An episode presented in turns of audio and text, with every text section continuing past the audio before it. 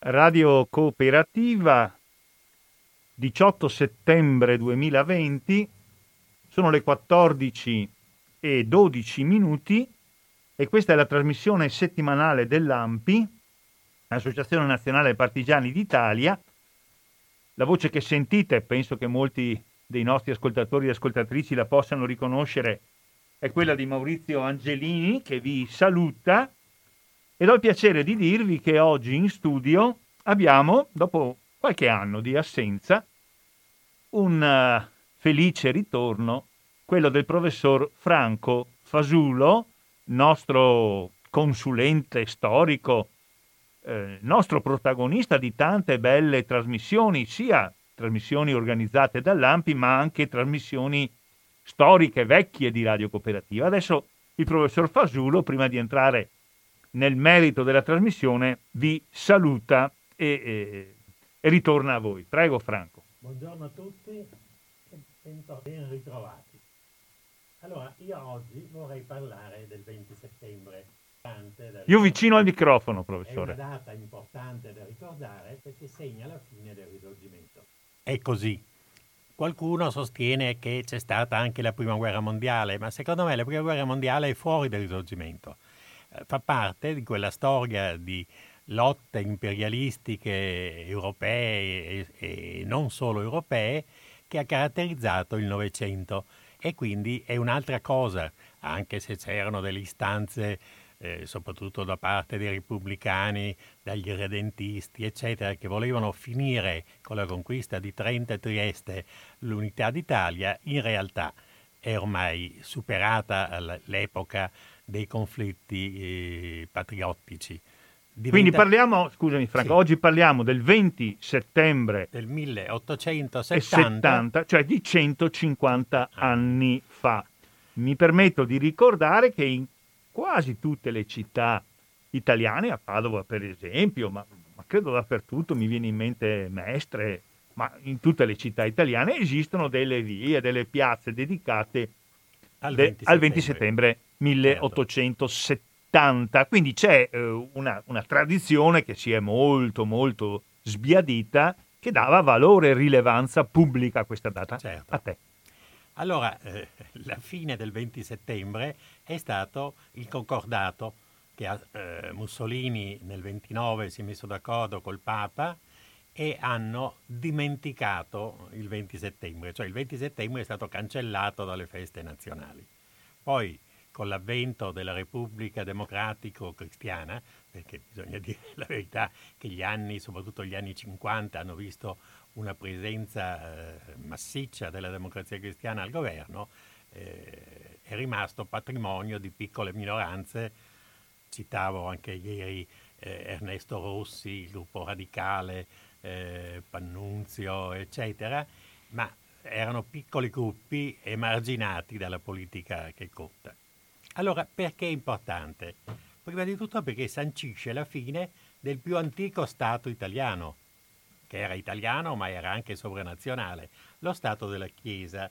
Lo Stato della Chiesa nasce con la caduta dell'impero romano praticamente, quando eh, Bisanzio non riesce a stabilire direttamente il controllo sull'Italia, è il Papa che fa le veci dell'imperatore.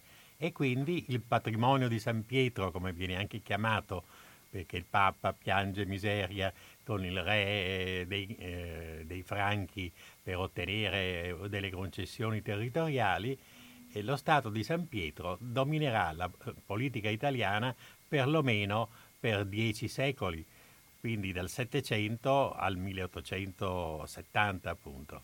Quindi è importante innanzitutto perché semplifica eh, lo schieramento degli stati italiani è l'ultimo degli stati italiani preunitari che cade.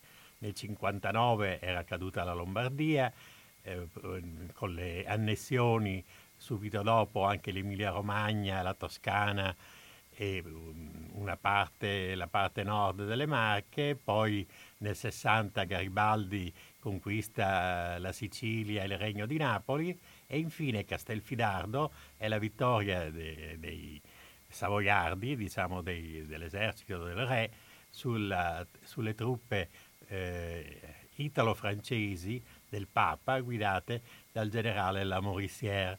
Quindi voglio dire, nel giro di vent'anni, tra il 59 e il 70, praticamente si compie l'unità d'Italia, almeno la parte più grossa dell'unità d'Italia. In realtà è una lunga questione diplomatica perché il, la Francia, che dal 1849, eh, essendo stata la protagonista della caduta della Repubblica di Mazzini, della Repubblica Romana appunto, eh, la Francia aveva esercitato una sorta di controllo eh, sullo Stato pontificio mandando i suoi soldati e lasciando libera l'adesione alla cosiddetta legione di Antibes, gli Antiboini come venivano chiamati, che erano dei francesi e anche degli spagnoli e degli irlandesi e dei cattolici di tutto il mondo che combattevano per il Papa, eh, che si sono schierati a difesa di Roma. Ah, quindi ci sono dei, dei volontari sì. papalini, non ci sono solo i volontari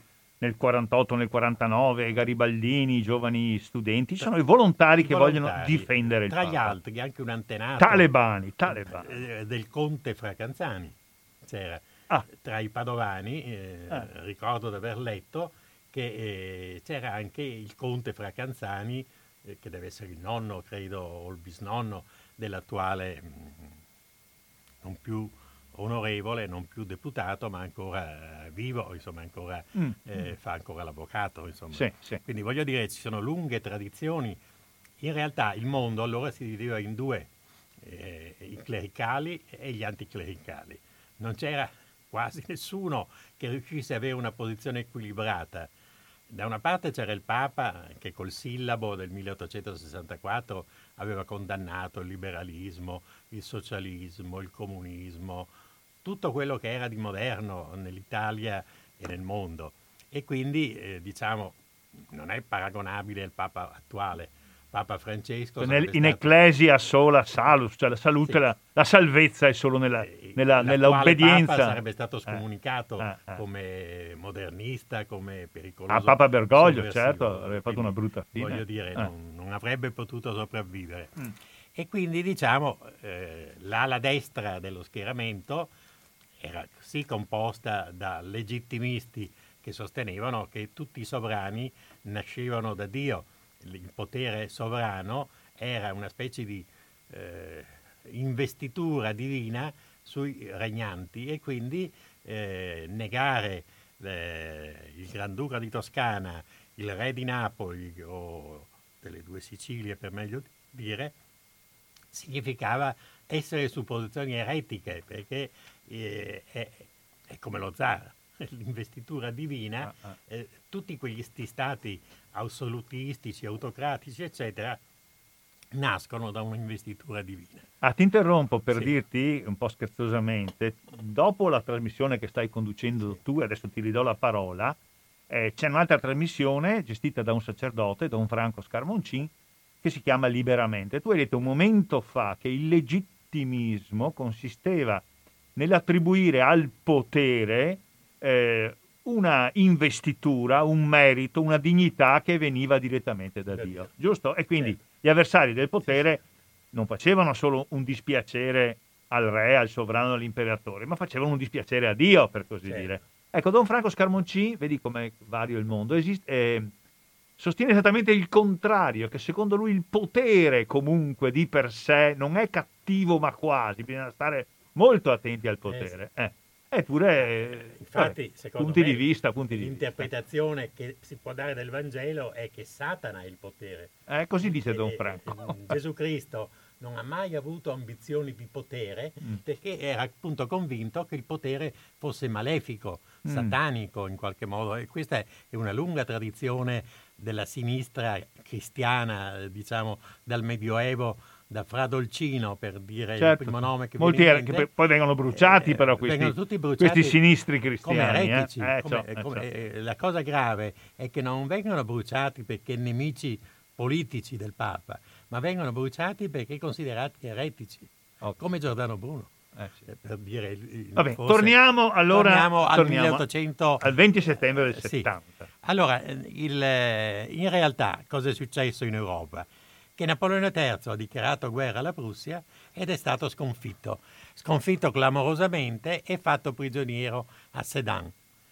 E quindi a settembre... Sedan eh, è in Francia, in Belgio, è in Francia. Francia. Eh. E quindi a questo punto ci sarà anche una battaglia nella seconda guerra mondiale. Mm. È uno di quei terreni destinati, destinati alla eh, battaglia. È vero, è vero. Ecco, Ma quindi, venne sconfitto da, da, dalla Germania. Dalla Germania, dalla sì. Germania. La Prussia ufficialmente, mm. ma accanto alla Prussia c'erano tutte le altre potenze. Ah, perché non è ancora... Anche quelle cattoliche. Il Reich tedesco è no. una, una, confederazione di stati. mm. fondato il Reich tedesco proprio a mm. Versailles. Eh sì. eh, nella vecchia reggia del re di Francia, eh, eh. tutti gli stati tedeschi si riunirono e proclamarono imperatore il re di Prussia. E quindi provocatoriamente sì. Proclamano l'impero tedesco Questo dopo Sedan a, post- a, casa vostra lo certo. facciamo. Eh. Allora a questo punto mm.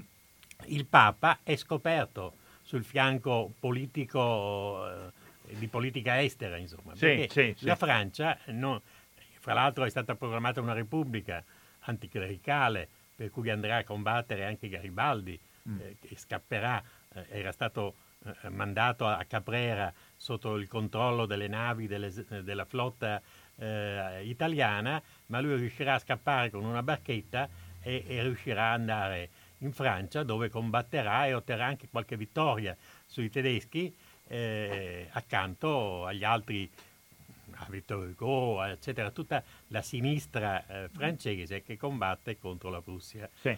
Ma questa è, un altro, eh, è, un'altra, è, un'altra, storia. Quindi il Papa perde il suo protettore, sì. allora, il suo garante. Il suo protettore, però il re d'Italia non vuole che nasca una rivolta a, a Roma contro il Papa perché teme che Mazzini e Garibaldi, Mazzini è stato messo, messo sotto car- in carcere a Gaeta e quindi anche eh, Mazzini è eh, tagliato fuori dalla, dalla, scena politica e Garibaldi appunto a Caprera e poi in Francia. È anche difficile far insorgere Roma perché i, i, romani patrioti sono divisi in varie correnti che si richiamano appunto a Mazzini e a Garibaldi e qualcuno anche al re d'Italia, ma è una piccola minoranza i, i fautori dei Savoia. E quindi bisognerà che l'esercito italiano eserciti direttamente una pressione militare. Il generale Cadorna, primo di questo nome, poi ci sarà anche il nipote che combatterà nella prima guerra mondiale, che è un, Savoy- eh, un piemontese, ma insomma un, un legato ai Savoia da antiche tradizioni di sudditanza, eh, è cattolico, non è un massone, poi parleremo della massoneria. Eh, poi sì, certo. certo. Eh, ah, ah. È bene intanto chiarire che ah. non tutti sono massoni, ci sono anche i cattolici che uh-huh. combattono con il re. Eh, Quindi lui è un militare cattolico no, praticante. praticante ah. Il quale manda 50.000 eh, uomini a, alle porte di Roma e alla fine ci sarà l'irruzione dalla breccia di Porta Pia anche se il Papa dice di fare una opposizione solo simbolica, però ci saranno una cinquantina di morti, eh, soprattutto italiani eh, dell'esercito di Savoia, mm. perché eh, francesi eh, volontari, gli antiboini, per così mm. dire, e gli zuavi del Papa eh, combatteranno una battaglia soprattutto simbolica. Gli zuavi sono quelli con le braghe alla zuava, no? Certo, con le braghe a sbuffo. Insomma. Ormai noi conosciamo solo le braghe alla zuava, eh, eh. ma nell'Ottocento c'era tutta una serie di truppe, soprattutto i francesi, mm. che combattevano con queste braghe mm-hmm. che dovevano essere um, facilissimi da colpire perché portavano i pantaloni rossi mm. e la giacca blu. Quindi, eh, Ma loro erano francesi? Dove erano gli Zuavi? Erano francesi? Gli Zuavi erano francesi, sì. sono, eh, sono, nati, credo, nella lotta contro eh, per annettere l'Algeria. Ah, eh, quindi capito. dal 1830 credo che siano no, nati, però su questo non sono sicuro. Eh, eh. È, è, un azzardo. vabbè, vabbè, dai.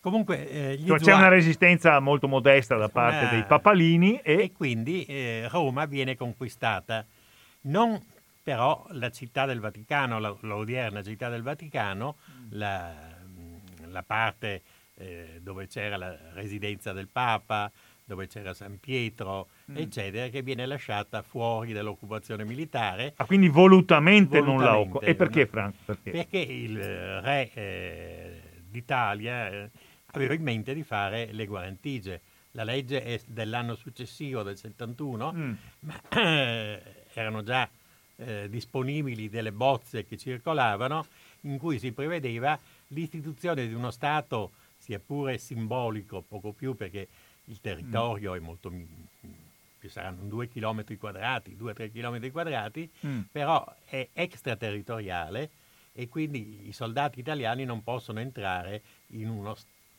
futuro che sarebbe ah, stato... Ah, quindi diciamo che eh, Vittorio è Vittorio Emanuele II, Secondo, no? il sovrano sì. di, d'Italia, ormai dal 61 siamo nel 70, si autolimita, dice certo. noi prendiamo la città perché ne vogliamo fare la capitale civile dello Stato, ma sappiamo che all'interno sta- della città ci sono dei luoghi che sono il simbolo della cristianità cattolica, cioè universale, e quelli noi non li vogliamo toccare, mm, come posso dire, realizzando in questa intenzione il principio di libera Chiesa in libero certo. Stato. Insomma, cioè noi la ah, Chiesa non la tocchiamo, però anche, il Papa non gli basta. Anche perché eh. c'è un altro fatto da tenere presente. Sì. Il re è cattolico. Sì. Vittorio Emanuele II, anche se scomunicato, sì. perché era stato scomunicato più volte, eh, eh. ultimamente nel 1870, ma eh. era già di vecchio di scomunica, mm. Eh, tant'è che si farà, eh, quando muore, eh, riceve eh, l'estrema unzione. Ah, gli danno l'estrema unzione. Anche se il Papa aveva proibito ai suoi mm. eh, sacerdoti di, mm. Eh, di, dare l'estrema unzione a questi eh, scomunicati, in realtà eh, ci sarà un, un, funerale religioso, insomma, anche per... Sì, sì, sì. sì. Vabbè, quindi insomma c'è questo ingresso senza grande resistenza, c'è questa voluta distinzione ma il Papa non basta, no? Perché sì. il Papa non dice va bene, d'accordo, io mi tengo la parte spirituale e voi tenetevi la... non è così. Infatti giusto? questo eh, spiega mm. tutta la politica del Papa fino al 1929. Eh. Il non expedit prima, eh, quindi non giova mm. ai cattolici prendere parte alle elezioni, mm. eh, anzi c'è la scomunica per chi partecipa alle elezioni e quindi il, il Papa eh, si limita a accettare il fatto compiuto senza riconoscerlo ufficialmente. No? Si rinchiude nel palazzo, come si diceva, ecco, no? Sì. Eh. Mentre invece, per mm. dire, il funerale di Mazzini sarà laico mm-hmm. e così quello di Garibaldi. Sì. Dei tre padri, diciamo, cosiddetti del risorgimento, l'unico che avrà il, eh, come si può dire, la sepoltura cristiana, eh. cattolica, eh. e marcherà quindi con questo la sua fedeltà. Lui scrive una lettera al Papa anche il giorno prima di mandargli le truppe dicendo che lui è un buon cattolico. Questo è Vittorio Emanuele II. Vittorio Emanuele II, eh, eh. quindi è da tenere presente. Ma secondo te, um, spiegalo un po', sì. perché lui si premurava di fare queste operazioni di rispetto? Ti porto via lo Stato, però ti lascio la parte... Perché sente il bisogno di esplicitare questo rispetto? Perché, eh, politicamente eh. l'Italia era un paese cattolico. Eh, certo e quindi il 90% della popolazione italiana circa, se si può fare un, un azzardo, era, era, fedele al Papa, alla Chiesa Cattolica, eccetera. C'era solo una minoranza laica, un 10-20% al massimo, di laici, liberi pensatori, eccetera. Mm-hmm. E quindi il, la politica del re è di consolidare il fatto compiuto dell'unità d'Italia, ma mm. senza scontentare il, il, Partito Cattolico, insomma. Mm, mm, mm. Eh, che fosse possibile è tutt'altro eh, che facile. Eh, in realtà era solo un, un apparente eh, stato di non belligeranza tra il Papa e, e, il sovrano, ma il tentativo è stato fatto comunque da Vittorio Emanuele II. Mm.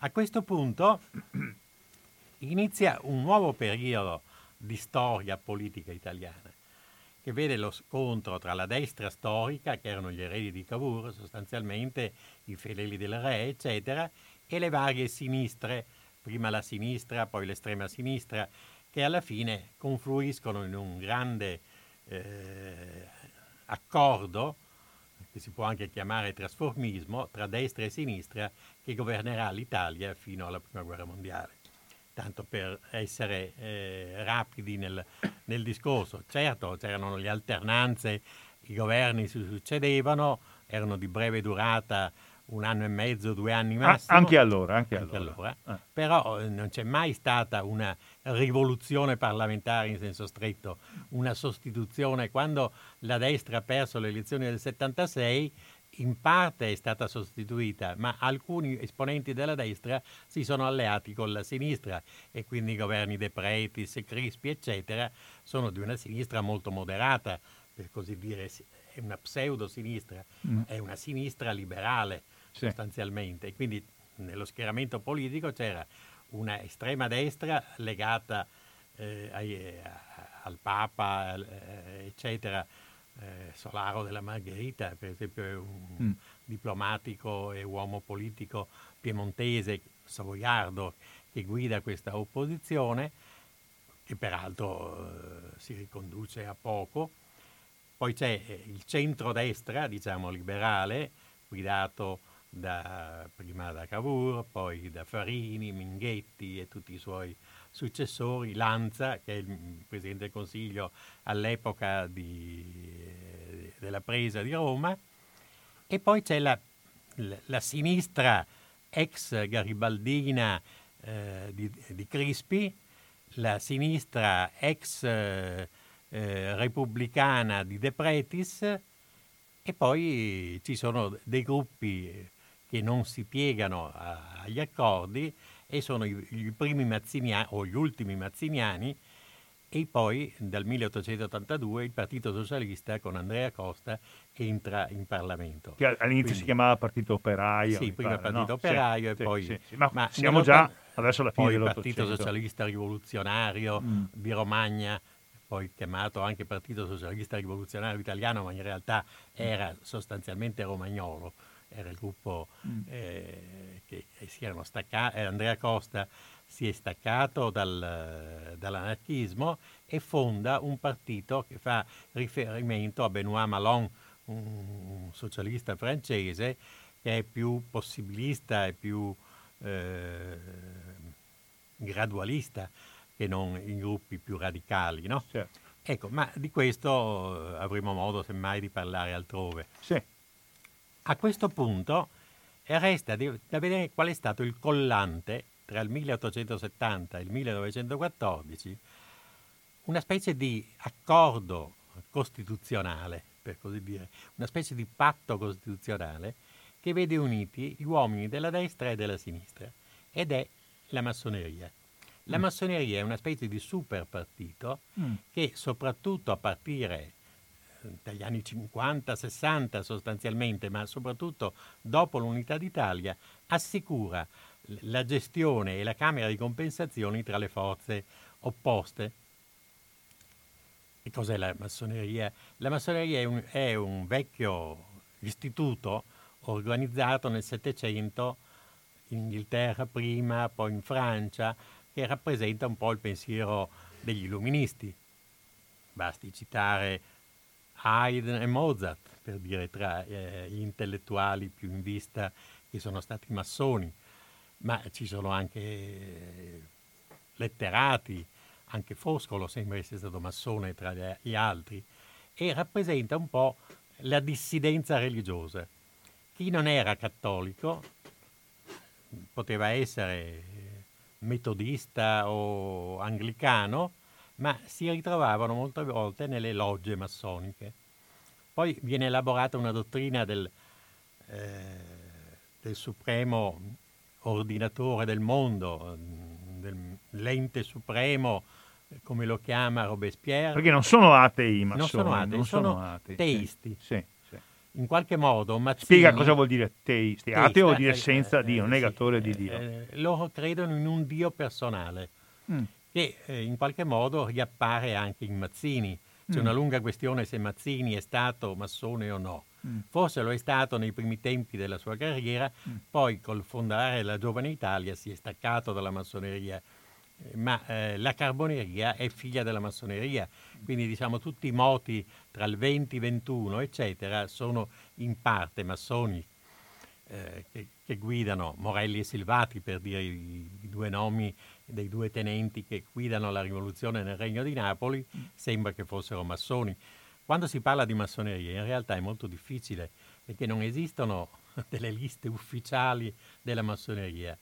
Tutti i massoni sono tenuti a smentire la loro appartenenza alla massoneria, eh, pena una specie di scomunica interna, insomma, mm. de, dalla parte della massoneria. Quindi noi pensiamo che fossero massoni Morelli e Silvati, Santore di Santa Rosa e quant'altri, ma in realtà non abbiamo le prove. Uno dei pochi di cui siamo sicuri della sua appartenenza alla massoneria è eh, Giuseppe Garibaldi. Mm. Giuseppe ma scusa Franco, tu stai sì. dicendo praticamente, poi ti faccio parlare di Garibaldi massone, tu stai dicendo praticamente che con la eh, sparizione dello Stato, eh, dello Stato della Chiesa, no? eh, e quindi con la perdita del potere temporale della Chiesa, si apre una fase che va dal 1870 dentro cui si colloca sì. appunto il 20 settembre e va fino al 1914, cioè fino alla prima guerra mondiale, nel corso della quale le classi dominanti in Italia, pur avendo posizioni politiche diverse, eh, si caratterizzano per un fatto che le accomuna e questo fatto che le accomuna sarebbe l'appartenenza della maggioranza di loro alla massoneria. Stai dicendo questo? Che c'è sì. l'egemonia politica della massoneria in Ci Italia. Ci sono dei libri sulla massoneria eh. che fanno il nome anche di quanti deputati massoni mm. sedessero in Parlamento. Mm. Io ho un certo scrupolo a fare nomi e cognomi perché ho anch'io conosciuto dei massoni. Sì. Ma nessuno ha ammesso di essere massone, sì, neanche con me, che ero amico personale di alcuni massoni padovani. Eh, eh, però, eh, se devo dire la verità, l'unico massone padovano che io posso dire di essere, eh, che fosse massone, era Masini, un, eh, il console italiano a Lugano, che negli anni 50 eh, ha esercitato un peso importante nel Partito Repubblicano e che è venuto a morire eh, qui a Battaglia, a Battaglia Terme. Lui era il, figlio, il fratello del farmacista di, di, Battaglia e quando è morto è stata organizzata una mostra su di lui in cui sono stati esposti anche i suoi cimeli massonici, mm. eh, le decorazioni, eh, i nomi, eh, eh, e poi era un noto massone legato a Pacciardi sostanzialmente tra i repubblicani. Sì, Randolfo Pacciardi è un Randolfo dirigente Pacciardi, importante del partito. E negli anni 20-30 mm. ha guidato l'opposizione al fascismo. Ma potresti in due parole sì. darci alcune idee mh, su quelle che sono le idee forza della massoneria? Abbiamo detto che non sono atei, sì. però sono anticlericali. Certo. Mm, mm. Eh, dici un po'. Allora, io ho cercato una volta di fare un corso sulla massoneria all'università, eh. quando insegnavo ancora. Sì. E alla fine ho, ho, lasciato perdere perché era difficile fare un discorso, come dire, sintetico sulla massoneria. Mm. Allora, pensate che nella rivoluzione francese erano massoni, sia i giacobini, alcuni dei giacobini erano massoni, Danton per esempio. Sì. Altri eh, massoni erano antirivoluzionari e sono stati decapitati. Ah. Quindi dal punto di vista politico è estremamente difficile mm. eh, eh, sintetizzare la massoneria con uno slogan, mm. con un, perché in realtà ce n'erano, per esempio, questo è uno, le, le, un, un, esempio minore, le donne e la massoneria. Mm. Allora, la massoneria è sostanzialmente maschile, mm. rappresenta quella sociabilità borghese, liberale, mm. in cui gli uomini eh, si trovano per conto loro, insomma, ecco. tro- come i club inglesi, come i club, eh, ancora oggi giocano i giornali, club, giocano certo. a carte, a bridge, sì, eh. fanno quello che vogliono. Boh. Le donne no, mm. le donne stanno a casa. Nella massoneria francese, invece, si crea un'organizzazione femminile, le cosiddette MOPSE, in cui le donne sono ammesse. Ah. E una di queste donne apparentemente rivoluzionarie sarà la regina di Napoli, mm. Maria Carolina, che sarà poi, nella, eh, girato l'angolo, ah. una delle più terribili persecutrici dei liberali, degli ah. stessi massoni, perché eh, i repubblicani del 99 di Napoli sono tutti massoni. Tu parli della rivoluzione De, giacobina del 1799, che cui... viene stroncata eh, da una insurrezione capeggiata dal cardinale Ruffo dai preti che eh. si mettono alla testa dei contadini calabresi, sì, napoletani, fanno fuori tutti i giacobini, alcuni li massacrano nei paesi, altri li condannano a morte, li impiccano sì. o gli tagliano la testa a Napoli e, e la sovrana di Napoli, la moglie del re, è più cattiva del re nella certo. repressione, però forse era massona anche lei. Ma in realtà sembra ah, che sia stata massona eh. eh fino al 1790, diciamo, tanto per eh, dare. Eh. Poi si è staccata dalla massoneria, è diventata antimassonica, eh. quando ho visto che i suoi compagni di loggia mm. erano tutti repubblicani. Eh, dalla sua, dalla giornalista eh, Eleonora Pimentel Eleonora Fonseca, Fonseca mm. Pimentel, mm. agli altri Hierocades, il primo il, eh, massone eh, e insieme massone e giacobino che poi esce anche dal, eh, dal giacobinismo ma che aveva um, Parghelia è un paesino vicino a Tropea mm. che era la sua patria e lì sorge la prima loggia massonica alla francese eh, sull'esempio di quei massoni che stavano facendo la rivoluzione. Ma come ho detto prima, c'erano anche molti non massoni, mm. molti massoni eh, dalla parte dei rivoluzionari e anche non massoni, e anche molti massoni dalla parte dei giustiziati. Basti pensare mm. al Duca d'Orléans, che è stato il capo della massoneria, eh, il padre di, era quello che poi si è chiamato Filippo Egalité, sì. il padre di, eh, del duca d'Orléans che diventa re di Francia nel 1830, o il padre o il nonno. Luigi Filippo. Luigi Filippo. Sì. Quindi voglio dire, c'è una lunga mm. controversia. Poi a un certo momento la massoneria diventa napoleonica. Mm. Quando Napoleone diventa primo console, eccetera, eccetera, e poi imperatore, la massoneria diventano funzionari del re, del, del nuovo Stato, del, del, dell'impero e sono quindi eh, il principe Eugenio in Italia, tutti eh, i, i, gangli della, dell'amministrazione eh, napoleonica sono di origine massonica. Eh, io penso che qui a Padova i, i pochi esponenti della minoranza eh, filo, filo bonapartista fossero massoni e parlo per esempio del, della famiglia Papa Fava, mm. tra gli esponenti il, il senatore, non mi ricordo più il nome, mi sfugge il nome in questo momento, che è stato anche il marito, eh, aspetta, che penso al eh, c'è la fondazione. Ma parli di Novello Papa, Papa Fava? No, no? Novello, allora, eh. la prima giacobina, non so però se, eh, se massonica, è stata eh, Arpalice o Arpalice, che dir si voglia Papa Fava, sì. il cui salotto lo chiamavano il salotto giacobino. Sì. E poi c'era anche l'altra nobildonna padovana che era la capodilista. Sì. C'erano due salotti, ah, sostanzialmente ah, ah. i repubblicani padovani, sì. i, i radicali giacobini, in realtà il termine giacobino non si presta, questi al massimo sono girondini, mm. cioè l'ala destra della rivoluzione sì, francese, sì, non, sono, eh. non sono, ma sono stati chiamati per spregio giacobini per uh, ironizzare sul fatto che queste erano tutte quante famiglie nobili. Mm. O, Vabbè, insomma, radical chic si direbbe. Eh, eh. Sì, eh. in realtà eh, erano molto moderati, forse il più a sinistra di tutti mm. è stato Alvise Savonarola, mm-hmm. anche lui esponente di una nota famiglia padovana, eh, che era eh, alle origini di quei Savonarola che poi si sono spostati a Ferrara, di cui Girolamo Da cui viene Girolamo, il, il prete, ter- nome, il domenicano sì, terribile fustigatore. Il più, più noto è quello. Pentitevi, pentitevi. Va. Quindi, eh. in realtà, eh, quindi si può dire che la massoneria alla fine tende a confondersi mm. col, col bonapartismo. Alla caduta di Bonaparte i primi eh, nuclei eh, massonici indipendenti si creano attraverso la carboneria. Sì? I carbonari, per esempio Maroncelli era massone e carbonaro e così altri.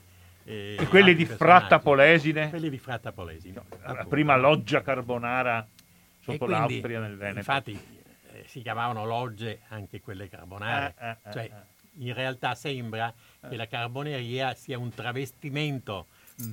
politico della massoneria, siccome c'era stata la scomunica papà, la prima del 1738, quindi antica tradizione. scomunicati i massoni nel 1738. 1738. Ah. Pensate che il principe di San Severo, il duca di San Severo, Eh. quello del Cristo velato, Ah, quella bellissima la, la statua. più bella statua Eh. è stata fatta Stiamo parlando di una statua che c'è a Napoli, Napoli. In questo oratorio della famiglia San Severo, che rappresenta Gesù Cristo deposto dalla croce. C'è questo uso incredibile del marmo, una parte del quale rappresenta il velo, Il velo. che copre in trasparenza Allora, il corpo anche Questo è bellissimo. stato interpretato in senso Ah, massonico, sì, sì, sì, la verità nascosta. Vero, E quindi mh, eh, Aveva questo era dice, il principe di San Severo perché l'abbiamo citato? Perché l'hai citato? Pensate. perché come principe- massone. Ah, massone. È stato massone, poi dopo la scomunica del Papa ha fatto una marcia indietro, Eh. anche perché a parte il Papa, il re di Napoli, che era amico suo, lo ha convinto che se lui voleva continuare a essere uno dei suoi più fedeli amici e seguaci, doveva deporre la massoneria. Capito, ho Questo è famoso, il principe di San Severo anche, perché si vantava di essere riuscito a leggere il Kipu. Sapete quel- quella specie di alfabeto con i nodini che facevano gli Inca? Mm. È una Eh, cosa, eh, eh, all'epoca tutti quanti avevano imparato a leggere i geroglifici, inventandosi. Sì, sì, no? sì. Eh, e poi questo principe di San Severo, tra le altre cose, aveva scoperto eh, il linguaggio, eh, il linguaggio, la scrittura dei Inca. Chiuso la parentesi settecentesca, ma pensate che nel Settecento essere massone era anche un segno di distinzione politico-culturale. Mm. Ecco, sono riuscito a fare un corso su eh, Mozart massone, Sì? rivoluzionario e massone, Ah. perché eh, Mozart non è solo eh, il bel personaggio che scrive le musiche dolci, eccetera, ma pensate eh, alle opere eh, che sono chiaramente di impronta massonica, il flauto magico soprattutto, Sì, sì. ma poi scrive anche musica massonica, Mm. ma anche Haydn è massone, anche il padre di Mozart, Leopoldo, è massone, cioè fa parte di quella, eh, di quella strato alto borghese, in realtà la- mh, se- si può dare una definizione, anche questa sempre eh, parziale, la massoneria vede insieme nobili e borghesi, le couche nouvelle, eh, le nuove, eh, le nuove classi dirigenti massoniche sono create in buona parte da alcuni nobili che sono in rotta con la nobiltà eh, assolutistica, eh, eccetera, ma anche con alcuni borghesi, per esempio Ciro Menotti, tra gli uomini del risorgimento sì. italiano. Ciro la Menotti, rivolta- modenese, La modenese, rivolta di sì. Modena, no? Sì, Eh, sì. del tentativo rivoluzionario poi abortito, e, e poi questa doppiezza di questi massoni carbonari che cercavano di fare la rivoluzione con l'appoggio dei sovrani. Mhm. Ciro Menotti ha trafficato molto con il duca d'Este che era il suo sovrano e quindi non si capiva bene se era, se era alleato del sovrano o era il suo nemico. E quindi eh, la polemica di Mazzini nei confronti di questi gruppi è eh, dovuta al fatto che lui li considera eh, non, ra- non democratici e non radicali. Ma, tu io- dici praticamente che la classe dirigente italiana di estrazione liberale, 1870, quindi siamo partiti sempre Sì. dall'abbattimento del potere temporale della Chiesa fino allo scoppio della Prima Guerra Mondiale, è sostanzialmente di estrazione Massonica. massonica. Ma allora, eh, quindi hai detto, sono teisti, sono anticlericali, eh, c'è una polemica forte della Certo. massoneria in Italia nei confronti della Chiesa cattolica e viceversa. Sì. La scomunica, Ripeto, tu hai la prima detto. scomunica del 1738, poi ribadita in altre successive, ma insomma io parto da quella Mm. Sì, prima, eh, di cui ha fatto le spese un povero poeta mh, satirico, forse, che si può, pi- eh, fiorentino, Mm. eh, che si chiamava... Giuseppe Giusti? No, No. no, no, Gi- Giuseppe Eh, Giusti eh, no. è un altro personaggio che probabilmente eh. era massone. Ah, Infatti io eh, ho avuto in eredità da mio nonno un libro di poesie di Giusti, sì, non so altro, ma il fatto che avesse eh, un libro del genere, le poesie di Giusti, Mm. anche quelle anticlericali, eccetera, mi fa pensare che forse anche mio nonno, che era segretario comunale, Mm. fosse massone. Capito. Però No, certo. è, è- è un discorso Vabbè, che faccio eh. con un amico. Allora dicevi no, di, di- questo poeta satirico fiorentino di cui ci verrei... Crudeli, Crudeli. Ah, mi è venuto in mente Crudeli, il nome, non- il nome, Eh, allora? il quale muore poi eh, in carcere, è, una delle prime vittime della- del- eh, delle ultime vittime dell'Inquisizione e delle prime vittime della massoneria. Mm. Ci fu, fu lui e un portoghese, Corcos, mi pare, se non ricordo male, Mm. che morirono nel carcere dell'Inquisizione, Mm. nel senso che il Papa aveva promosso contro la massoneria eh, proprio l'Inquisizione, quindi Mm. non erano soltanto rei di lesa maestà o di altro, ma erano proprio colpevoli di eresia. Ho capito. All'interno della massoneria poi, soprattutto in Francia, si apre un dibattito tra teisti e atei. Ah, La massoneria che era nata teista, alla fine dell'Ottocento in Francia si divide sul, eh, sul, eh, il grande architetto del mondo mm. è Dio o è la natura? Eh, un'entità, come si può dire, non divina. E quindi è interessante anche seguire questo dibattito. La massoneria italiana però resta fedele un- al teismo, anche perché gran parte del ceto dirigente sono, sono mazziniani, sono garibaldini o mazziniani. I, eh, i liberali eh, tentano in un primo momento di impadronirsi della massoneria con eh, Nigra, che era un uomo fedele a Cavour. Costantino Nigra. Costantino Mm, Nigro, mm. Nigra, che era stato anche ambasciatore in Francia, eccetera.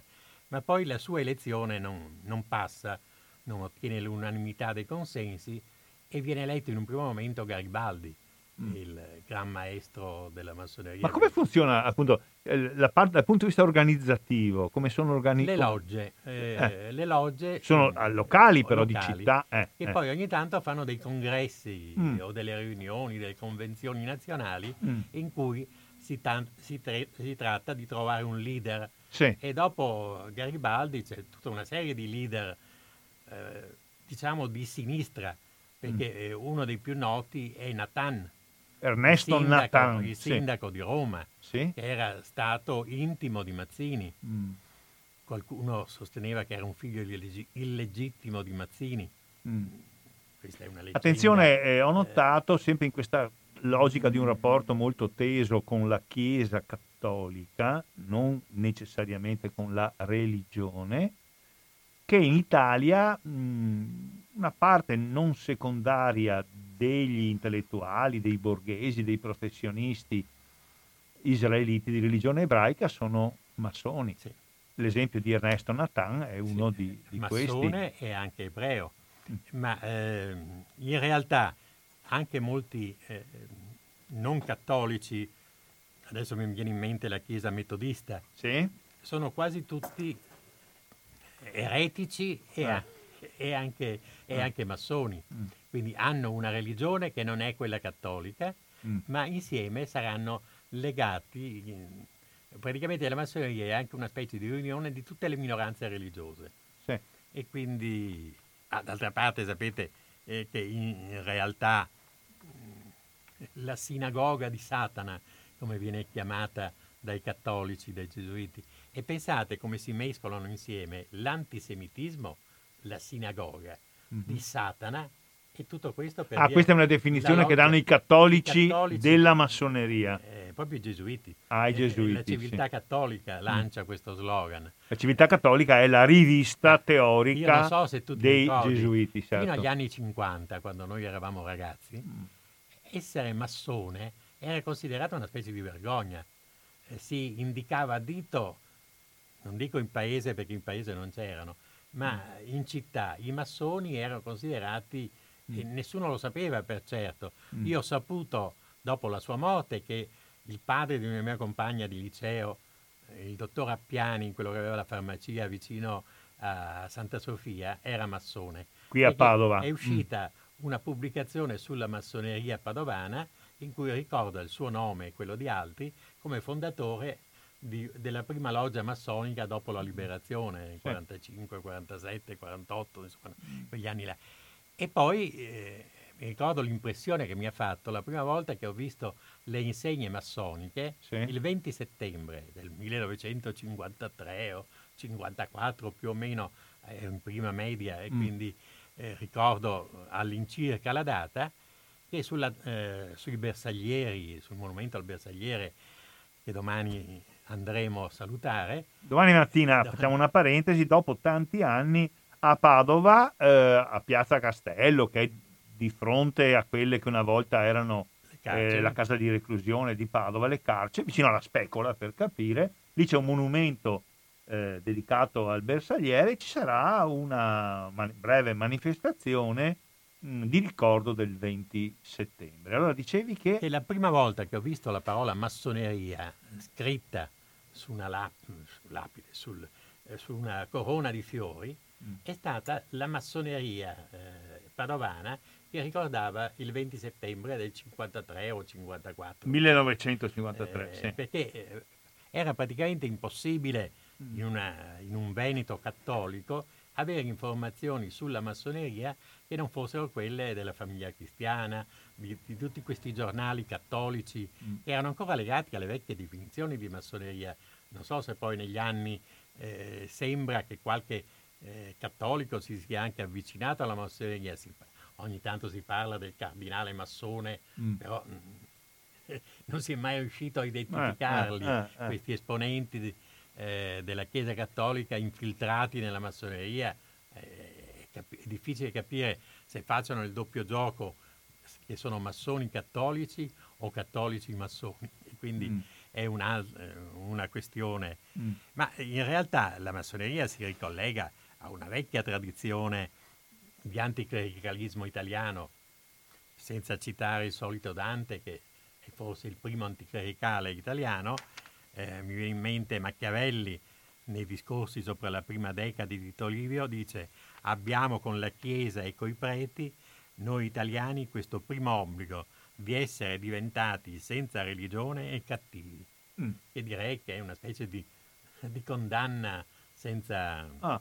E Guicciardini dice cose analoghe che se lui non avesse problemi di famiglia sarebbe con Lutero, ma siccome eh, è soldato del Papa e deve, e deve guadagnarsi lo stipendio, mm-hmm. combatte contro Lutero, ma in cuor suo simpatizza con i luterani. Ma quindi il grande avversario della massoneria in Italia è la Chiesa, la Chiesa. cattolica. Sì. Poi, e viceversa. Eh, eh, si può essere massoni di destra o massoni di sinistra, mm. quindi più o meno aperti alle istanze dei socialisti, anche alcuni anarchici fanno parte della massoneria. Lo stesso Bakunin sembra che sia passato per la massoneria e poi uscito. Mm. E quindi voglio dire, raggruppa un po' tutti quelli che non sono cattolici. Quelli che politicamente sono non cattolici mm. hanno una specie di, eh, di grande eh, alleanza in cui militano, ciascuno mantenendo le sue idee, mm. Perché evidentemente Cavallotti è un massone radicale, molti radicali. Parliamo di Felice Cavallotti. Sì, quello sì. che abbiamo anche la lapide qui a Prato della Valle. Sì, anche qui nome di strade molto diffuso in tutta Italia. Felice e poi Cavallotti. è stato ucciso da un padovano. Macola, Macola, Macola no? in, in, un duello, duello, in un duello. Un duello. Ma eh, politicamente è importante perché rappresenta un po' il fulcro del, del partito radicale, della sinistra mm. non, eh, non monarchica o un po' monarchica forse anche lui, ma insomma mm, radicale. Insomma. Sì, sì.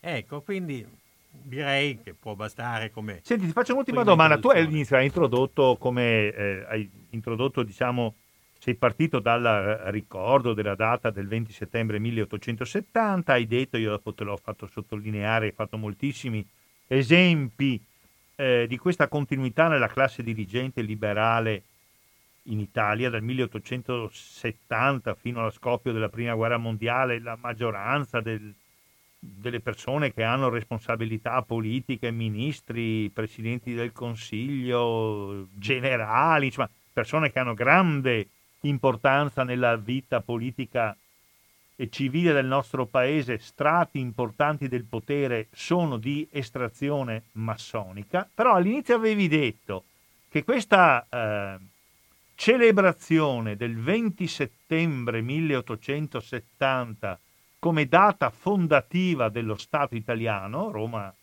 capitale, eh, subisce una forte eh, un forte ridimensionamento a partire dal 1929, cioè la stipula del concordato tra lo Stato, nel 1929 da sette anni Mussolini è il Presidente certo. del Consiglio dei Ministri, e la Chiesa. Vuoi certo. dirci qualcosa su questo? Eh, Mussolini ha fatto un colpo, uh, un colpo di genio. Quando si trattava di consolidare il regime fascista, ha capito che l'appoggio dei cattolici era fondamentale per assicurare la persistenza del, del, del, suo governo che era nato da un colpo di mano e che quindi aveva ancora delle fragilità. E quindi per far questo è disposto ad aprire la borsa, paga mi pare 3 miliardi al Vaticano, cioè fa anche un, un esborso, mm. è come se avesse comprato il, mm i, i possedimenti ex pontifici. Come un rimborso dei danni di guerra, insomma. Sì. Eh, eh, eh. E quindi si assicura la fiducia del Papa che lo elogia come un uomo che la provvidenza ha mandato al posto dei vecchi liberali, tutti quanti eh, irremovibili sulla conquista del potere, del potere romano, e quindi in qualche modo c'è una riabilitazione del cattolicesimo, che poi nel 30-31 c'era tutta una serie di scontri tra azione cattolica e Mussolini, ma che comunque pone la premessa di quella corrente clerico-fascista che sarà presente per tutta la storia del fascismo. Il fascismo non è mai stato anticlericale, se non il primo, eh, il primo Mussolini del 19 che tuonava contro i preti, eccetera, che aveva fatto la scommessa se Dio esiste mi fulmini intanto che sto parlando, ma questo rappresenta il vecchio eh, Mussolini socialista. Poi tutta una serie di personaggi della Chiesa, i cardinali, eccetera, sono stati filofascisti. La guerra di Spagna è stata l'altra tappa di consolidamento del 1936-1939. Certo. Il Papa benediva eh, i fascisti che andavano a ammazzare i, i socialisti e i repubblicani spagnoli. Sì, beh, anche perché insomma, i, gli antifranchisti spagnoli hanno fatto fuori un po' di preti eh, no? sì, e di monache. Sì, soprattutto gli anarchici, ma anche, anche, i socialisti e i comunisti. Certo, certo. Eh, io sono stato a Barcellona, eh, la famosa chiesa che non mi ricordo più come si chiama, che era stata devastata dagli anarchici mm-hmm. e che adesso è diventata una delle chiese più belle di Barcellona eh, Santa Maria mm, del Mar, mi pare che si mm. chiami. Mm. Ecco, ma perché dire... gli anarchici erano molto forti in Catalogna, erano egemoni a, ba- a Barcellona. Eh, Barcellona. Quindi, sì. eh, poiché la religione... E sono completamente scomparsi. Sono, sono... Oggi, eh, cioè oggi, qualche anno fa sono stato a Barcellona e ho cercato eh, se trovavo una lapide eh, che indicava la sede del, della no, federazione anarchica. Non c'è più nulla. Non c'è più niente. Mm. Almeno nel centro, dopo magari esiste eh, un piccolo gruppo, ma non hanno più un giornale, una volta erano, avevano, avevano, i giornali, avevano una presenza, eh, era il partito di massa di, certo, di Barcellona. In, in, soprattutto ecco. in, in, ecco. Catalogna. Quindi la Chiesa ma allora tu dici che... La, mm. all'anarchismo, mentre l'anarchismo è sostanzialmente finito, eh. la Chiesa dopo... Eh, eh, Roma, la presa mm. di Roma sembrava che fosse la premessa per la fine della Chiesa Cattolica, secondo le previsioni dei giornali austriacanti e filopapalini, significava porre in dubbio la sopravvivenza della Chiesa Cattolica. La Chiesa Cattolica ha vissuto oltre cent'anni dopo, dopo la presa di Roma senza eh, risentire in nessun modo, credo, della perdita del potere temporale. Quindi non era necessario che la Chiesa avesse uno Stato suo, la, la sopravvivenza della Chiesa è destinata a durare negli anni. Bene. Benissimo, l'ultima cosa che ti chiedo e poi eh, mettiamo un minimo di musica, se vuoi bevi qualcosa, un po' d'acqua e poi partiamo con le telefonate.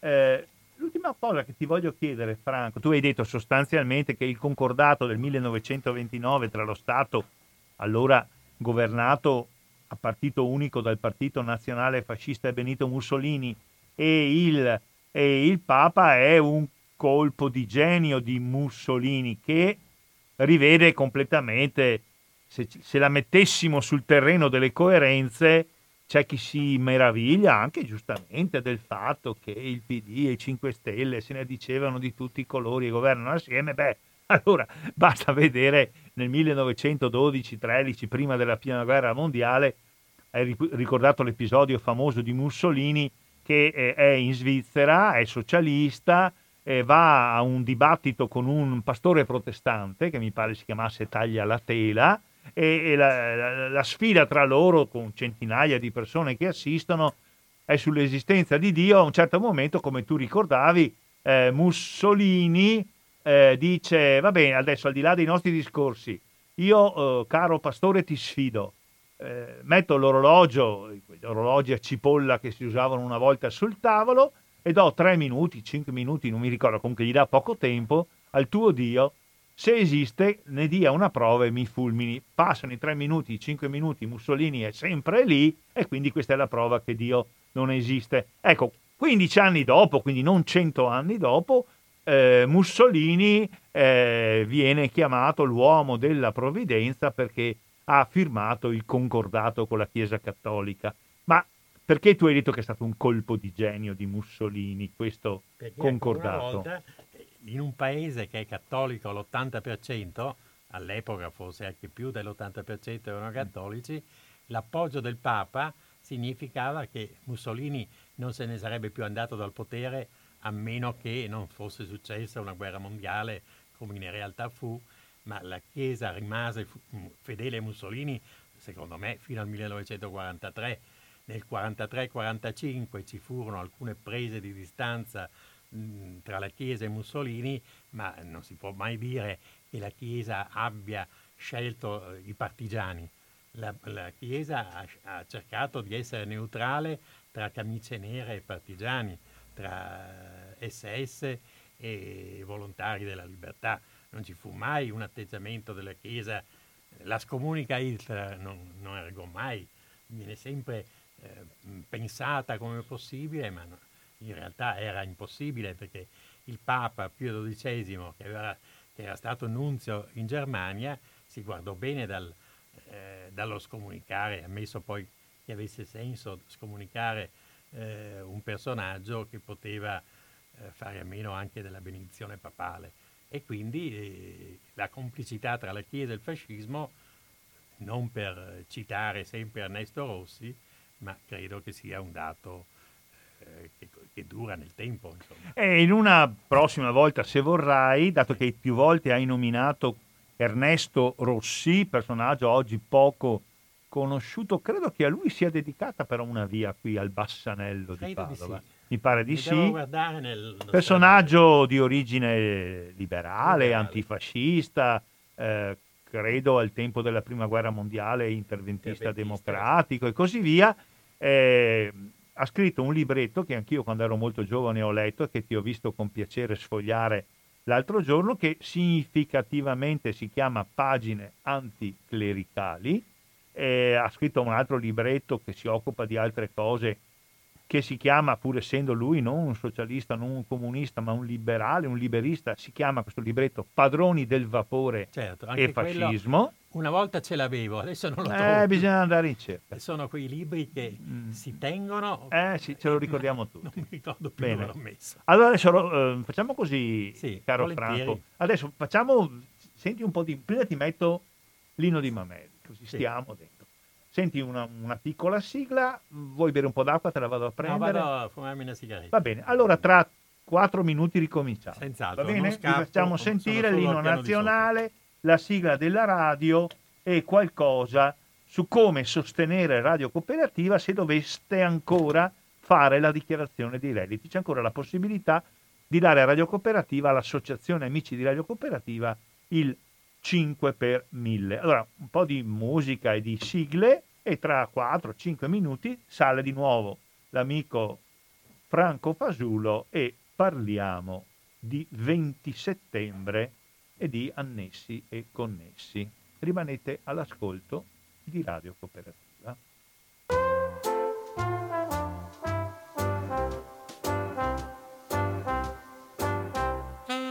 Ascoltando Radio Cooperativa un emittente con molte trasmissioni di attualità, di cultura e di impegno sociale.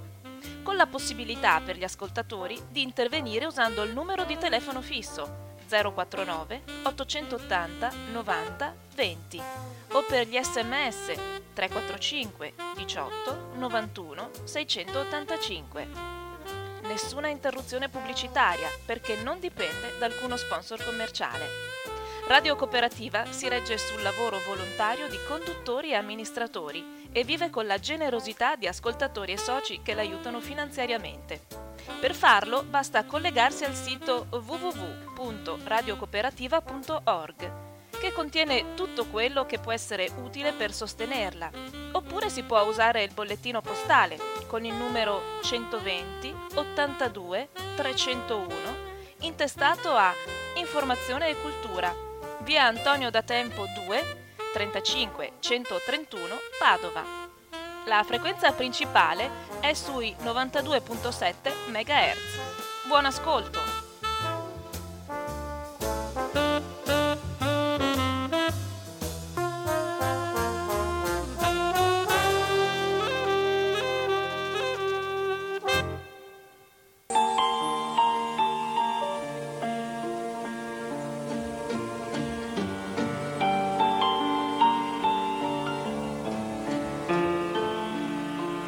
Gentile ascoltatrice, gentile ascoltatore di Radio Cooperativa, se sei all'ascolto significa che questa radio ti interessa. Se desideri la sua sopravvivenza devi conoscerne la gestione e i costi economici che sono propri di questa emittente. Tutti i conduttori e gli amministratori compiono il loro lavoro a titolo gratuito, non percepiscono nulla, anzi, molte volte contribuiscono economicamente. Esistono però le spese vive, affitti di sede, ripetitori, spese di tecnici manutentori, riparazioni di eventuali guasti, costi di energia elettrica e molte altre cose ancora. Le spese si aggirano sui 7-8 mila euro al mese. Capisci bene che non possiamo farcela da soli. Serve il tuo aiuto.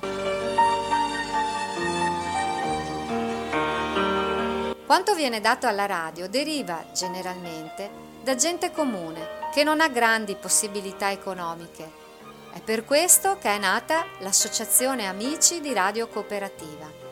Tutto quello che viene dato all'associazione va automaticamente alla radio. Questa modalità di versamento può fornire agevolazioni fiscali a chi dona. Per avere le informazioni vai sul sito di Radio Cooperativa, dove troverai il codice IBAN per un eventuale bonifico bancario indica come causale erogazione liberale. Il documento relativo va allegato alla dichiarazione dei redditi per avere le agevolazioni fiscali. Nella dichiarazione dei redditi si può anche destinare il 5 per 1000 a radio cooperativa. Non costa nulla, il 5 per 1000 viene comunque assegnato a qualcuno. Non far decidere gli altri per te.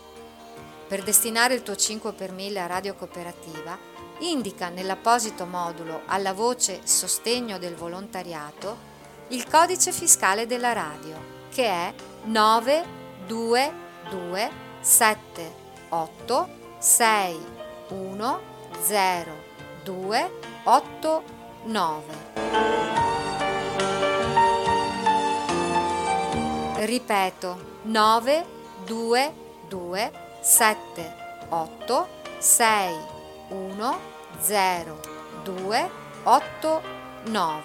Quanto versato arriverà alla radio. Ci interessa utilizzare questo annuncio per ringraziare quanti già contribuiscono alla sopravvivenza di Radio Cooperativa. Tutto quello che fate ci aiuta a sopravvivere e lo dobbiamo a voi. Grazie e buon ascolto.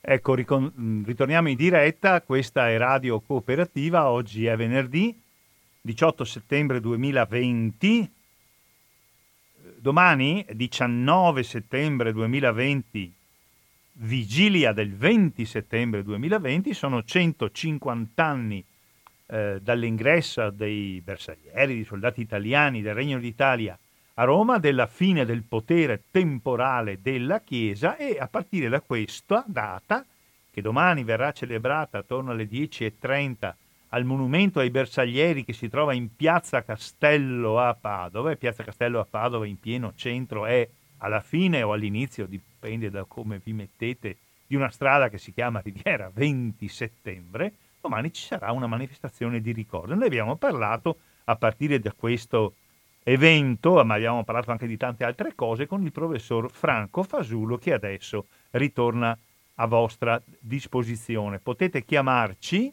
vi do il via tra pochi secondi, allo 049 880 90 20 oppure mandarci degli sms al 345 18 91 685. Chi vuole chiamare può incominciare a farlo.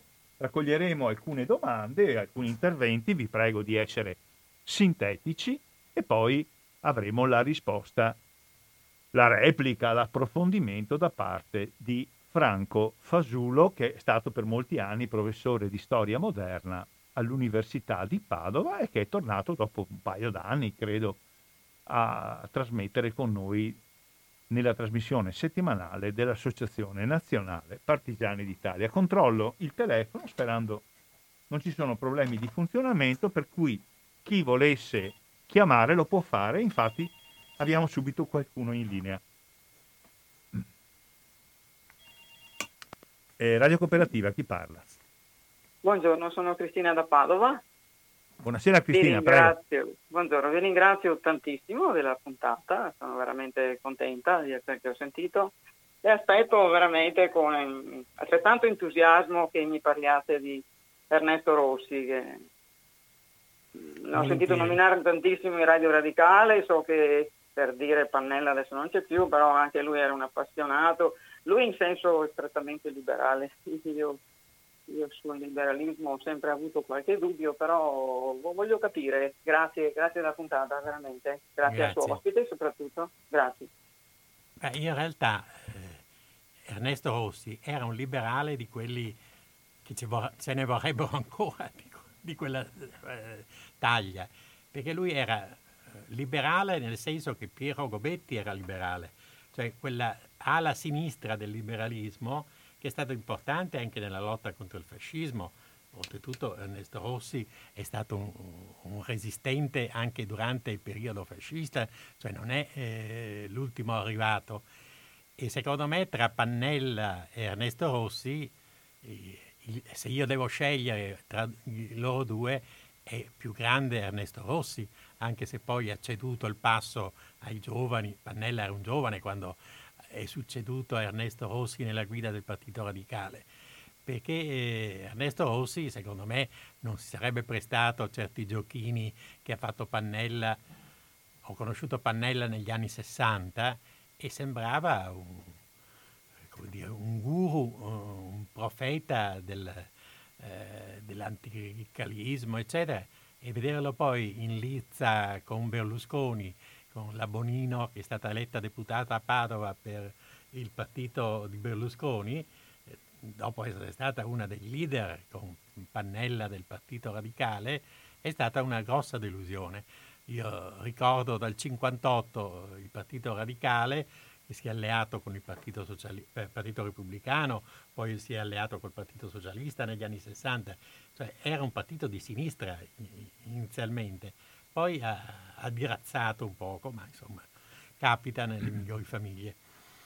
Va bene, comunque sì, aderiamo a questa richiesta di Cristina e vedremo di dedicare una trasmissione anche a Ernesto Rossi 049 880 90 20 oppure 345 18 91 685 se volete mandarci dei brevi messaggi e potete interloquire con il professor Franco Fasulo, già docente di storia all'Università di Padova e da tanti anni appassionato collaboratore di Radio Cooperativa. Vediamo se arriva qualche telefonata, oltre a quella di Cristina, mi permetto di sollecitarla, ma se non arriva eh, faccio io una domanda a Franco, salvo poi il fatto sì. che eh, se qualcuno telefona interrompiamo e così via. E senti Franco, che rapporto ci fu durante il periodo fascista tra il fascismo e la massoneria, dato che abbiamo parlato eh, del rapporto di tensione tra massoneria e Chiesa Cattolica? Allora, il fascismo eh, condannò la massoneria, sciolse le logge, forse qualche fascista era anche massone, ma eh, soprassedette. Io penso per esempio al, a Balbo, forse anche Grandi, forse alcuni esponenti di, del fascismo, soprattutto Emiliano Romagnolo, erano probabilmente stati massoni, ma poi si staccarono dopo la condanna. Va bene, adesso sentiamo la telefonata, cioè, appena se ci viene confermata. Radio Cooperativa, chi parla? Maurizio. Elide. Sono l'Elide. E allora, hai sentito la trasmissione? Sì. Allora, cosa ci vuoi dire? Eh, cosa vuoi che ti dica? Che ne sarebbe tante da dire del fascismo. Mm. Che speriamo che non torni su di nuovo. Perché la gente sono malati della testa, sai. Comunque saluto te anche tuo amico, eh. Va bene, grazie Elide. Ciao, un abbraccio. Buona giornata, ciao. grazie. grazie, grazie, te, ciao, grazie. Va bene, eh, va bene, ci siamo interrotti per salutare ecco. la nostra ascoltatrice Se Elide. Posso interrompere anch'io? Prego. Volevo ricorda- ricordare Alfredo Donà, mm. perché io sono venuto a Radio Cooperativa, pri- ero amico anche di Maurizio Angelini, ma il mio primo eh beh, Alfredo aveva una presenza Alfredo, precedente alla mia radio sì. cooperativa. E quindi voglio dire, se mm. oggi sono qua è anche mm. perché sono amico di Alfredo Donà. Certo. Ma voglio... che, che, facevate trasmissioni di storia veneta? Cosa sì, facevate? Abbiamo fatto due tre anni, quattro, non so, mm. mm. Eh, storia veneta. Mm. Siamo andati a finire persino sulle ricette venete. Una volta mi hanno chiesto la ricetta del fegato alla veneziana, perché avevo parlato di Venezia, allora pensavano che io fossi anche un cuoco ma andavi a Mortise, alla, alla, sede di Mortise di Radio ah, Cooperativa, di Mortise. in via Mortise 114. Mi ricordo che pigliavo l'autobus e mm. arrivavo là vicino mm. e quindi mm. mm. non avevo il vantaggio di adesso che arrivo con la macchina eh, del, di, di Angelini, eh, molto, Angelini. molto, quindi, molto lussuosa. Donà, al massimo poteva venirmi a prendere in bicicletta, eh. ma era un po' scomodo andare in bicicletta. Va bene, ricordiamoci Ricordiamo Alfredo, Alfredo che è stato un, una brava persona. Va bene, eh, il telefono è a vostra disposizione 049 880 90 20 oppure 345 18 91 685. Vuoi dire qualcos'altro? Su... Dicevi che il fascismo ha sciolto la, mace... la, la massoneria. Ha sciolto la massoneria e l'ha eh. perseguitata. Eh, il capo della massoneria, eh, un certo Domizio Torrigiani, è stato mandato al confino politico. Cioè ci fu proprio una lotta e i primi gruppi antifascisti, soprattutto in Francia, in Svizzera, eccetera, si crearono attorno a logge massoniche. Le logge massoniche straniere, per lo più, furono antifasciste. A Londra, a Parigi, a New York, credo anche, si crearono dei gruppi, il finanziamento del, della LIDU, Lega Italiana per i diritti dell'uomo, sì. erano in gran parte di origine massonica, mm. massoni italiani e massoni Perché francesi. la massoneria è un'organizzazione mh, mm, universale, mondiale, certo. no? E, e, negli anni di cui stiamo parlando in Italia viene sciolta, ma c'era in Francia, c'era in Gran Bretagna. In tutto il mondo praticamente, fuorché sì. in Spagna, perché mm. anche in Spagna viene sciolta la massoneria, in Portogallo mm. eh, le vecchie massonerie eh, portoghese e spagnola, che avevano 200 anni di storia, certo. furono sciolte da Franco e da Salazar. Ecco, vediamo chi c'è in linea. Sì, Radio Cooperativa, chi parla? Eh, sì, io sono Roberto. Buonasera Roberto, dica, dica. Buongiorno. Mi auguro che lei non si agiti se, perché non, è, non, ha senso, non, ha un senso, agitarsi se uno eh, eh, diciamo, ha una visione diversa dalla sua, perché questa si chiama libertà. Bene. Se uno si agita, se uno si agita per, uno, per, per una persona che dice una sua opinione, diciamo, mm cioè non, non, è, non, è, sicuramente diciamo, lib, libertino o come tale vorrebbe farsi... Va bene, eh, eh stiamo parlando della massoneria del risorgimento, cosa ci vuole dire? So, io, eh, allora sì, ho sentito così a sprazzi, vabbè, la, la, masso, la, massoneria eh. effettivamente è mondiale, qua non si discute, la massoneria tra l'altro eh, lo dimostra quello che era stato in Italia, che c'era dentro un noto presentatore, conduttore televisivo, no? Eh, che non era sicuramente di fede eh, destrosa o destroide, no? D'accordo? Quindi a, a, chi, a, di... chi, a, chi, si riferisce? Era, era, era, era Costanzo, no? Non era, ah, Maurizio Costanzo. Lui... Vabbè, allora. Maurizio Costanzo, eh. sicuramente è riconosciuto, non era mm. sicuramente, non era sicuramente diciamo, eh, identificato. Eh, di... Quindi la massoneria diciamo, copre un 360 gradi perché la massoneria è la cosiddetta eh, io do una cosa a te, mi dai una cosa a me, guarda che c'è quella lì e via dicendo. Io invece vorrei ritornare, perché qua sento sempre parlare di fascismo. Allora, no, no, eh, essere... ascolti, no, ascolti Roberto, io non sono agitato, io la prego di non agitarsi lei, stia all'argomento di cui abbiamo no, parlato. Lei, parla... lei, caro professore, eh, lei, caro Robert... eh, Roberto, stia all'argomento allora... di cui stiamo parlando, non parli d'altro, Benissimo. non c'entra. Benissimo, allora. allora, diciamo, essendo che era tutto concatenato e non ha senso capisci che io vada a farmi sangue cattivo con lei, mm. io la saluto. Le dico però una cosa, eh. 160 milioni di morti col comunismo, sì. 40 diciamo con il nazifascismo. Bene, rapporto di 4 a 1. Che il Va bene. non c'è più, non ci sarebbe più, d'accordo? Ma vogliamo, eh, qualcuno lo vuole tenere lei... diciamo, in piedi perché se no non ha altro. Ho capito, ma lei ha la capacità eh, di dire il nulla, caro Roberto. Le ho detto due volte perché parliamo della massoneria, la ascoltiamo con grande interesse. Dopo che ci ha detto che Maurizio Costanzo è massone, eh, ha parlato d'altro, non è in questo momento, è molto interessante, sempre quello che lei dice, ma non serve a niente alla trasmissione di oggi. La prossima volta, quando parleremo dei morti del comunismo, lei farà tutti gli interventi che vuole. Va bene? Grazie a Roberto. Bene, il telefono è a vostra disposizione e vediamo chi c'è. Radio Cooperativa, chi parla? Allora, io...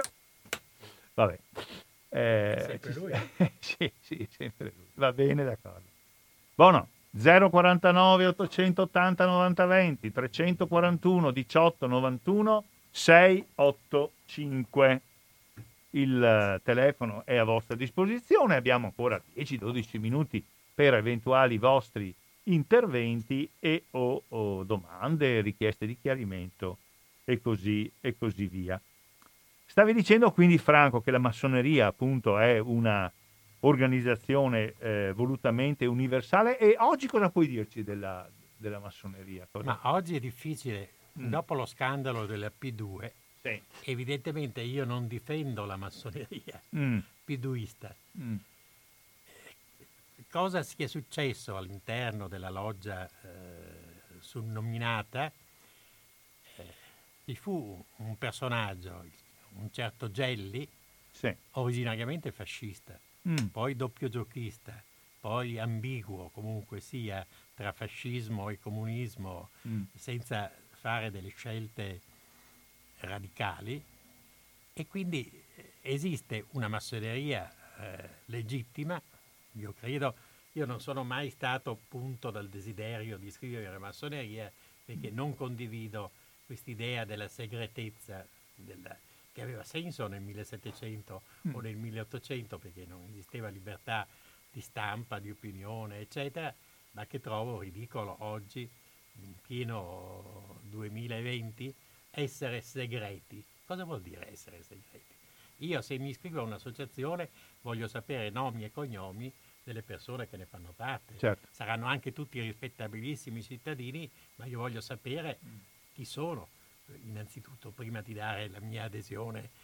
A, non ho niente contro la massoneria, ma ho qualche cosa sull'organizzazione della massoneria. Poi anche lì eh, le, le, famose eh, logge massoniche.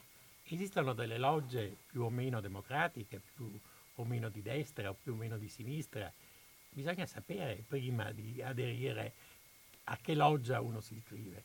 La P2 era stata una sorta di trampolino sociale per salire ai piani alti del potere da parte di alcuni, di alcuni rappresentanti. Costanzo non è il più vergognoso, ma ci fu anche Berlusconi tra i P2isti. Ecco, io su questo credo che abbia ragione la religione cattolica, che dice che il potere è pericoloso.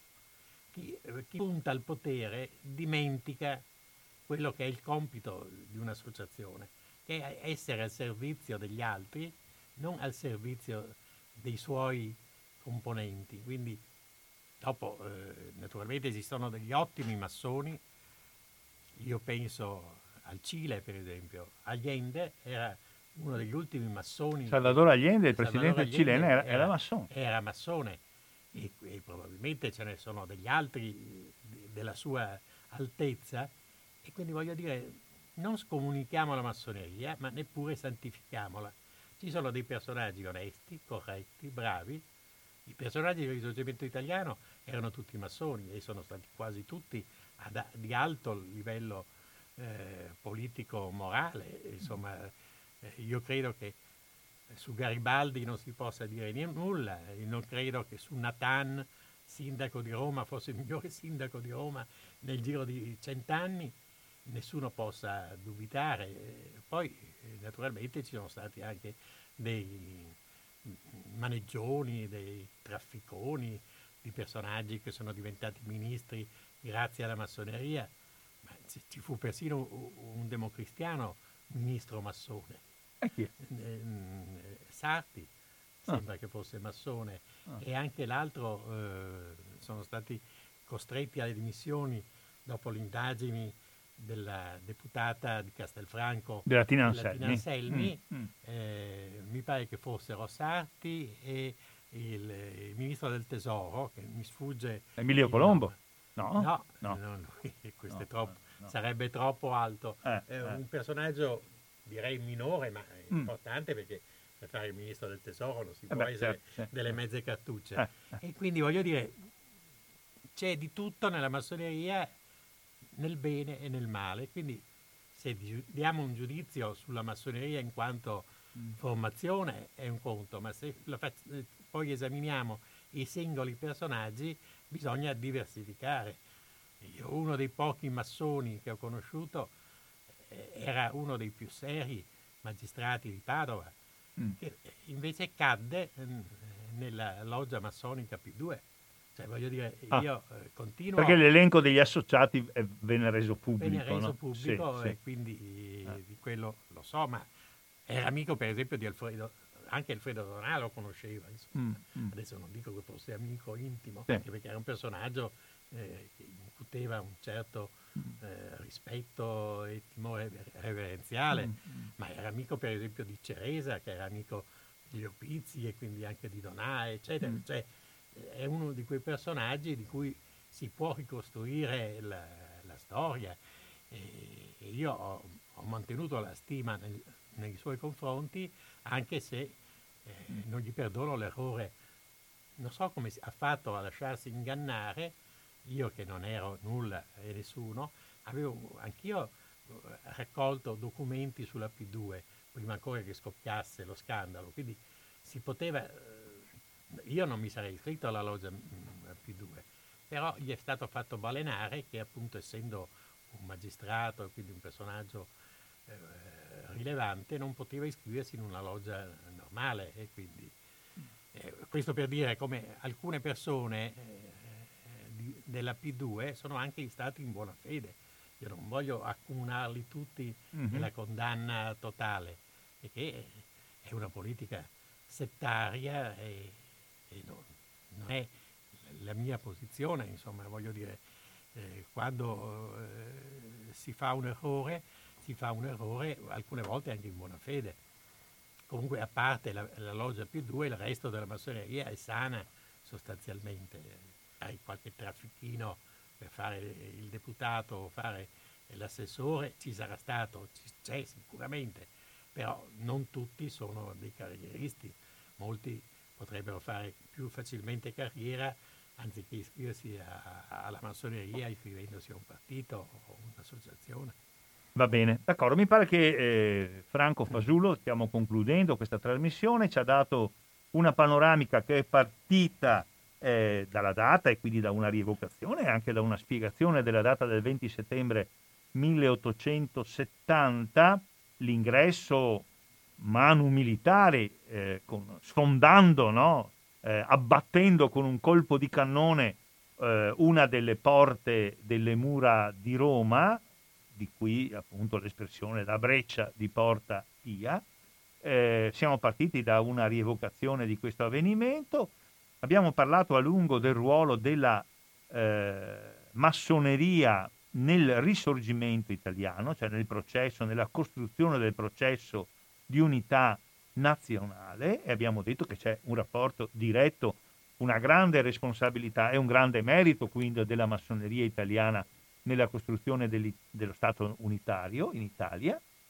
Abbiamo detto alcune cose poi sul rapporto tra le classi dirigenti di impostazione liberale che sono egemoni in Italia, sia pure nelle loro divisioni tra sinistra e destra dal 1870 appunto fino alla prima guerra mondiale, qualcosa abbiamo detto anche sulla massoneria e sul fascismo, eh, siamo arrivati poi ai giorni nostri parlando di questa eh, eccezione, forse di questa deviazione, di questa escrescenza rispetto alla tradizione massonica che è la loggia Propaganda 2 diretta da eh, Licio eh, Gelli e abbiamo parlato in generale di problemi della storia e della società italiana. Con questo ringrazio ancora Franco Fasulo, spero di averlo ancora presto quando vorrà eh, e quando potrà qui a Radio Cooperativa. Se vuoi salutare ancora gli ascoltatori e le ascoltatrici. Arrivederci a tutti e buonasera. E niente, chiudo la trasmissione dell'AMPI di venerdì 18 settembre 2020. Adesso mettiamo un po' a posto il palinsesto. Tra pochi minuti è già in, è già in, in sede Don Franco Scarmoncin, che saluto, che fa partire il suo programma liberamente. Rimanete all'ascolto di Radio Cooperativa.